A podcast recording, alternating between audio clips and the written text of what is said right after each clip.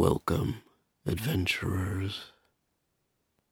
Karia has made the last visit she will ever make to Esmeralda's Tower. Joel Rigetti's Speaking Stone Studio presents.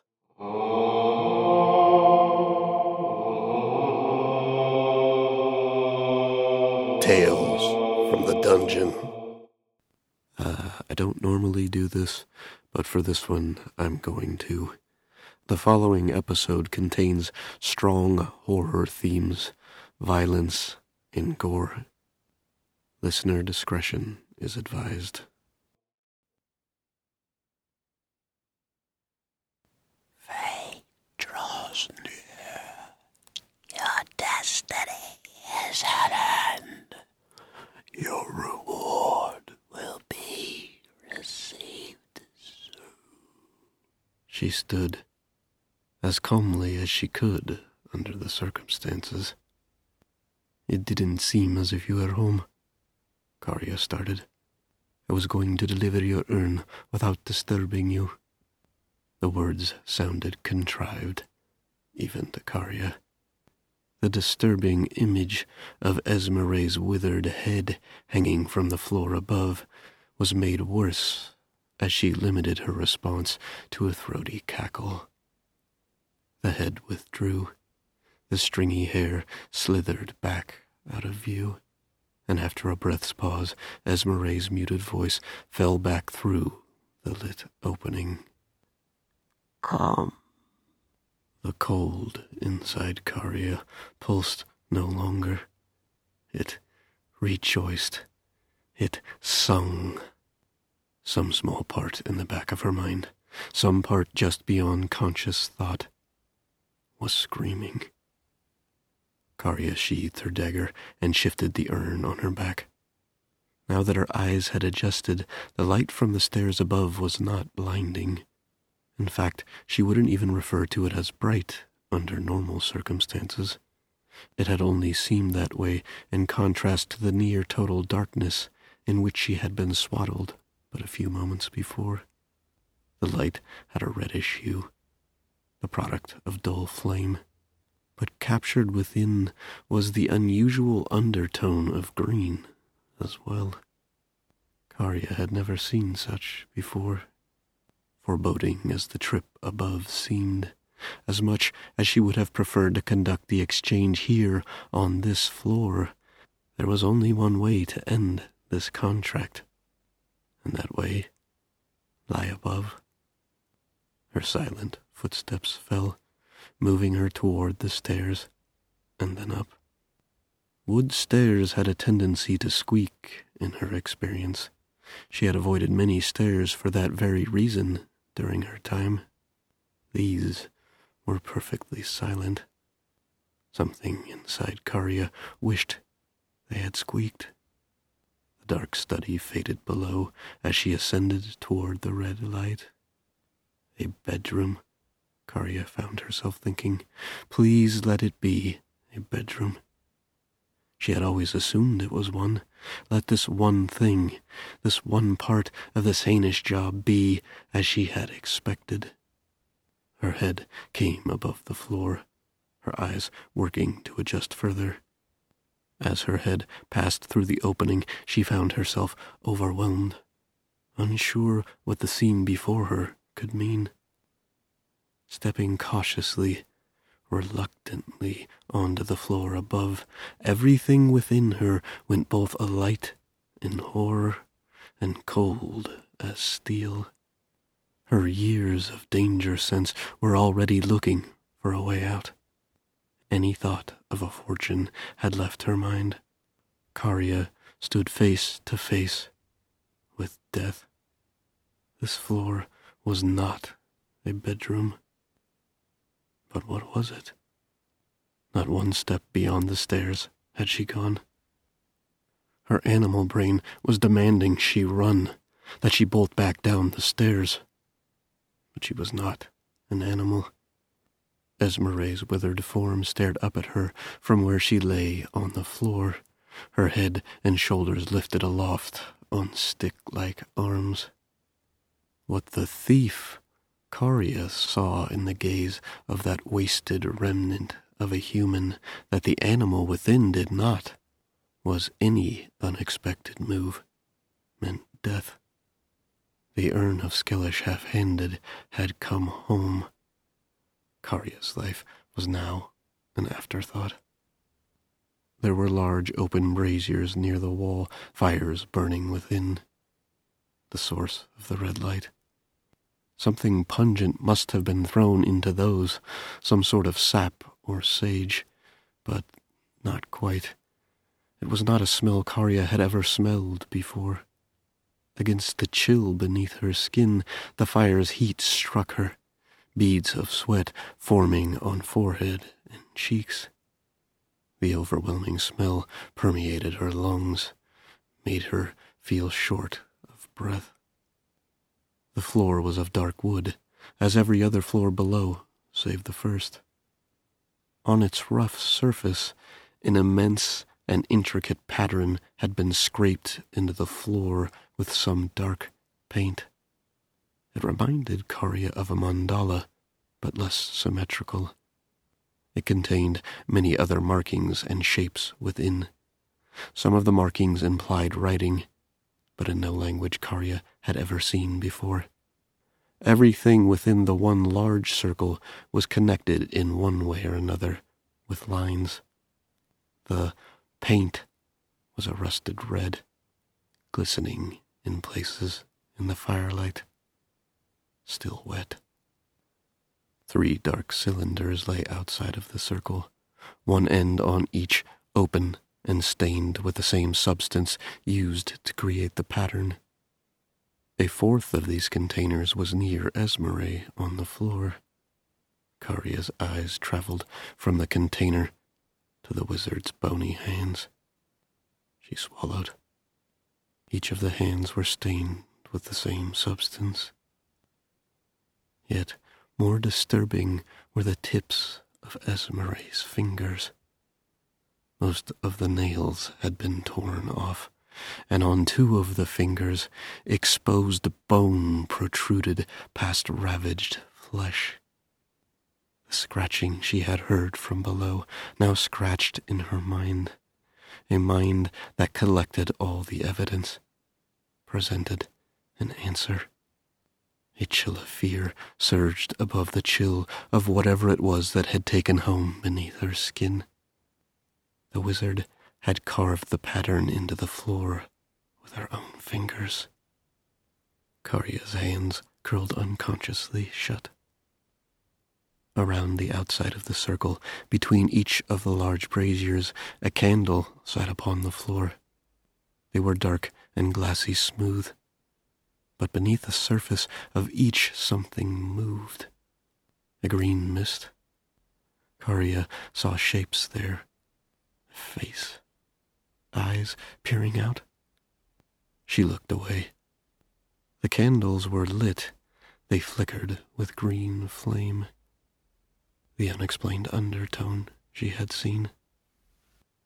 All of this was unsettling, but all of it, strange as it may be, was only made unspeakably threatening by the fact that within the circle, shackled to the floor, was a man.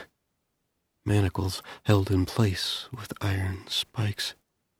He had yellow hued skin, worn dark clothes, and dark hair. In his mouth, a dirty gag had been tied. His thin eyes lulled open and then closed. They seemed unfocused unaware. Karya's eyes flicked from the body as they caught the motion of Esmeralda dragging herself forward about a pace. It seemed the wizard's legs no longer functioned.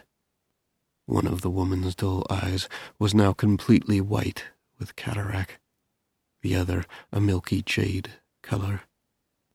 Esmeralda cocked her head, looking at her sideways with the less ruined eye. She lifted a mangled hand and pointed to the three chests at the edge of the room, seven paces away. Your reward is there. She sounded as if death was near. Please place the urn on the pedestal. Take your money, and you may go. Karya hesitated. The pedestal stood at the very center of the circle, a simple stone structure, waist high. Its only ornamentation was a single emerald set in each of its six faces.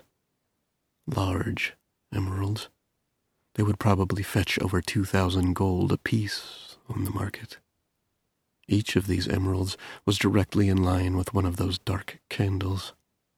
Karya's eyes went from the pedestal to the man on the floor, to the chests against the wall, finally finding their way back to Esmere's skeletal face. The wizard could sense her hesitation. A rictus smile appeared as she cackled. the contract you have signed will not let you leave. Not before you have delivered the item agreed upon. Karya swallowed a second time. To move all of the gold within the chests would take some time. She ran the contract over in her mind. It said she was entitled to 552,809 gold pieces, give or take a few. There was no specification that she had to take it all. The man on the floor squirmed. His eyes were wider open now, seemed more aware. Karya made her face stone. Whatever was happening here, it was no concern of hers. She had a job to do, and she would do it. Put the urn on the pedestal, take as much gold as would fit in the pack in which she had brought the urn, and leave. Leave and never set foot in this tower, in Ardisport again. She finally found the strength and stepped forward. As soon as her foot fell within the circle, Esmere breathed out a yes in anticipation, in ecstasy. The cold beneath her skin was no longer a temperature, but a sensation. It vibrated. Pins and needles. Put the urn down, get some gold, and go. Put the urn down, get some gold, and go. Karya walked, one measured step at a time, toward the center of the circle and the pedestal. She crushed the fear that threatened to take her, even as she felt Esmere's husk of a body brush against her leg. She didn't look down. Two steps. One. Out came the urn of Skellish half-handed. The metallic base scraped on the stone top of the pedestal. Karya's twisted reflection stared back at her from the object's grotesque surface. For a moment, it was as if she were two places at once. In the hot room, heavy scented smoke filled her lungs, sweat now pouring down her face. Was she in the tower? Or in the urn peering out? She needed to step away. She needed to. Her life depended on it. Karya let go the urn with her right hand. Turning to look away was the hardest thing she had ever done, like ripping stitches from a freshly sewn wound. Her first step away was stopped cold as she was jerked back by something. By her own left hand. The wounded hand. It still held fast to the surface of the urn. Karya's eyes went wide. Why couldn't she? She pulled. It didn't budge. She grabbed at the wrist of the offending hand and pulled. Nothing. Letting go, she leaned away and pulled still, gently at first, and then full away from the pedestal with all of her weight. Her hand, the pedestal, the urn, may as well have been one. Karya could not break the hold. Panic. For all of her composure to this point, panic was beginning to win its way to the surface. She was jerking frantically, but froze as something cold was pressed into her free hand. Karya had been looking at the urn to see if any progress was being made, but now spun her head to see what it was that had found its way into her palm. Esmere's bony hand had grabbed her wrist and pressed a gold piece into its grasp. The ruined wizard looked up at her. The urn has been delivered. You have been paid. The contract has been met. As the words finished, Esmere dropped her wrist, and the gold piece fell to the ground. Karya wanting nothing to do with it. If the contract was completed, there was no reason for. The chanting began. Weak at first.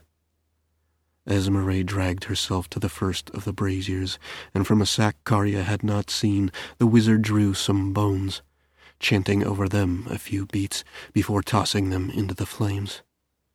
Contrary to what should have happened, it was as if the wizard had tossed oil on the fire. The flames leapt high, taller than Karya, and the nearby stone wall caught fire. The chanting grew louder. Esmeralda moved on, as the second fire gouted flames in response to the wizard's next offering, the corpse of three rats, and the wall caught. Esmeralda's chanting became louder still, louder than should have been possible from such a frail woman. The third fire was the same, and then the fourth. The room was filled with the roar of flame, stone walls inexplicably burning. Karya's clothing was drenched in sweat. A flicker of one last good eye in the flame. There was an amusement in it. Even though Esmeralda chanted on, her voice found its way into Karya's mind. So good of you to stay, my dear. Zarum's soul would have been enough for my needs but your unexpected attachment to Skellish's offering. My new form can only grow stronger from your most thoughtful second gift. The fire was deafening. Karya's head was filled with the sound of arcane chanting, her lungs with smoke. The wizard's intrusion into her mind had broken the glamour, made her realize she had been watching, stupefied, unmoving. She redoubled her efforts, pulling, jerking. The fifth fire rose up, and then the sixth. Karya pulled so hard she felt her shoulders strain, and then, with a disconcerting pop, separate. She collapsed in agony arm still strung out behind her, wounded hand sealed to the god's forsaken urn. It would not let her go. It wanted her life. Karya forced herself to her knees. as Esmeralda was crawling, chanting and crawling. The rag-covered wreck of a body swished and slithered much too quickly to the man bound to the floor and then atop him. The victim's eyes were now wide with fear, his body tense, heaving, most likely straining to scream against the dirty gag. Not that Karya could separate any one noise from the nightmarish din. One of Esmeralda's ravaged hands grabbed hold of the man's face, and with a careless motion, a dagger in the other lashed up, cutting both the gag and the skin beneath. At that moment, Karya could hear the scream. A scream she could never unhear. Straddling the body, Esmeralda sat up, raised the dagger over her head, and plunged it into the man's chest, over and over. The flame of the six green candles surged, and green mist issued from the poor man's mouth, split into six strands, each heading toward a candle. The strands flared, and the man's form withered before Karia's tear-streaked eyes. Whole and hale one moment, the man's form was not but skin stretched over bone within a few beats. The candles now each appeared as a brilliant ball of green light. Karia had lost track of conscious thought. The world just images feeding into her mind through unwilling eyes. Her death was close at hand. Esmeré stood, somehow, and was pacing the outer edge of the circle. At each candle, her shadowed form knelt and picked up the flame in her hand. When she had collected all six, the wizard came to a spot directly across from where Karia was trapped and began feeding the candles one by one to the emerald. The candles vanished, and the gems flared to life. The room burned still Esmeré looked into Karia's horror-stricken face. The wizard's hand disappeared behind the pedestal and into her tattered robes. When it returned, it held a small crystal vial. Absent of context, Karia would have called it a perfume bottle. But somewhere within her frozen mind, her rationale still lurked. That rationale knew the black liquid contained within was not perfume. Still chanting, as Esmeré's face peeled into one last smile, unstoppered the bottle, and drank. But why had she? The chanting faltered as Esmeré took a weakened step back and then coughed. Blackish phlegm and blood spattered out, some hitting Karia in the face. She flinched. The chanting started again, but soon another blood-laden cough, and then another.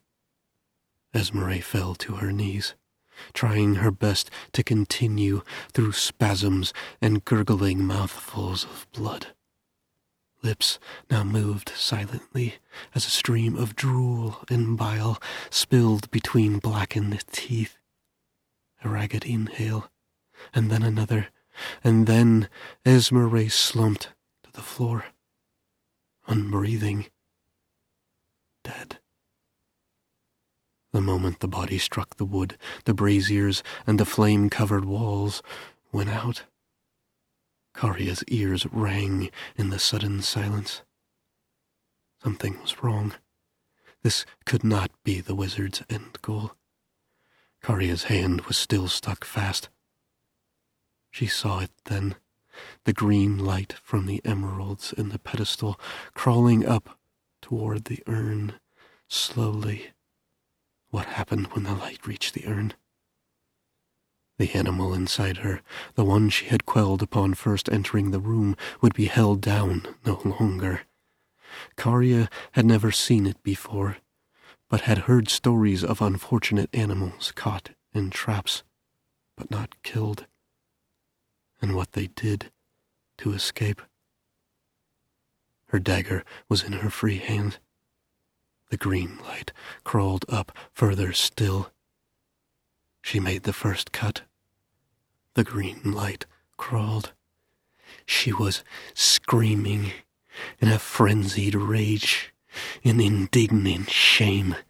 She cut and she sawed. The last tendon was severed with a sickening snap as the green light reached the urn. Karia fell back, fighting to maintain consciousness. The animal knew to pass out was to die. She began to crawl on her knees and her one remaining hand toward the stairs. In her peripheral vision, she saw the urn was glowing now, radiant. She was halfway to the stairs when the urn shot out a beam of light, a beam of light that struck Esmeré's expired form. The body was lifted from the ground like a rag doll, arms lulled to the side, head flopped back. She had to crawl faster. A disgusting smell began to fill the room. Smoke was issuing from the wizard's ruined eyes. They bubbled and then burst into emerald flame. The bones of the body were cracking and breaking. Esmeralda had been tall in life, over six feet, but the green aura that surrounded her remains was remaking the bones, stretching them, enlarging them. Karia was but a pace from the open hatch when she heard it. A sound that haunted her dreams for the rest of her days.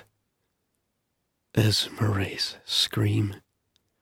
A piercing screech that shifted into a laugh. The last thing Karia saw as she pushed herself through the hatch was the creature, the undead horror. It hovered about a pace above the ground. Having seen Esmeralda, she knew where it came from, but no other ever would. Withered flesh and torn robes hung from a skeletal form a form that was now well over seven feet tall. Three emeralds were embedded in the deathly figure, one in the palm of each withered hand, and one in its white skull between and just above now empty eye sockets. Those sockets were the purest black, but for two points of brilliant green flame that burned. Within. Its head was turning her way as she tumbled from the room, down the stairs to the study below. She smashed her shin and tripped over several piles of books in her retreat. Fear won out against the pain. She plunged her stump into the fountain below, scooped bloody water from the fountain, drank some, poured the rest within, and then submerged her face half hoping she would die this time. What followed was delirium. She fled. Karia never set foot in Artisport again.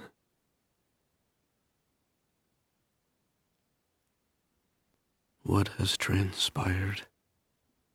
Esmeralda has finally used the knowledge granted to her in the Shadowfell. And though the name does not come for some time, we have witnessed the birth of the Emerald Scarab. Stay tuned next week as the ending of our journey unfolds.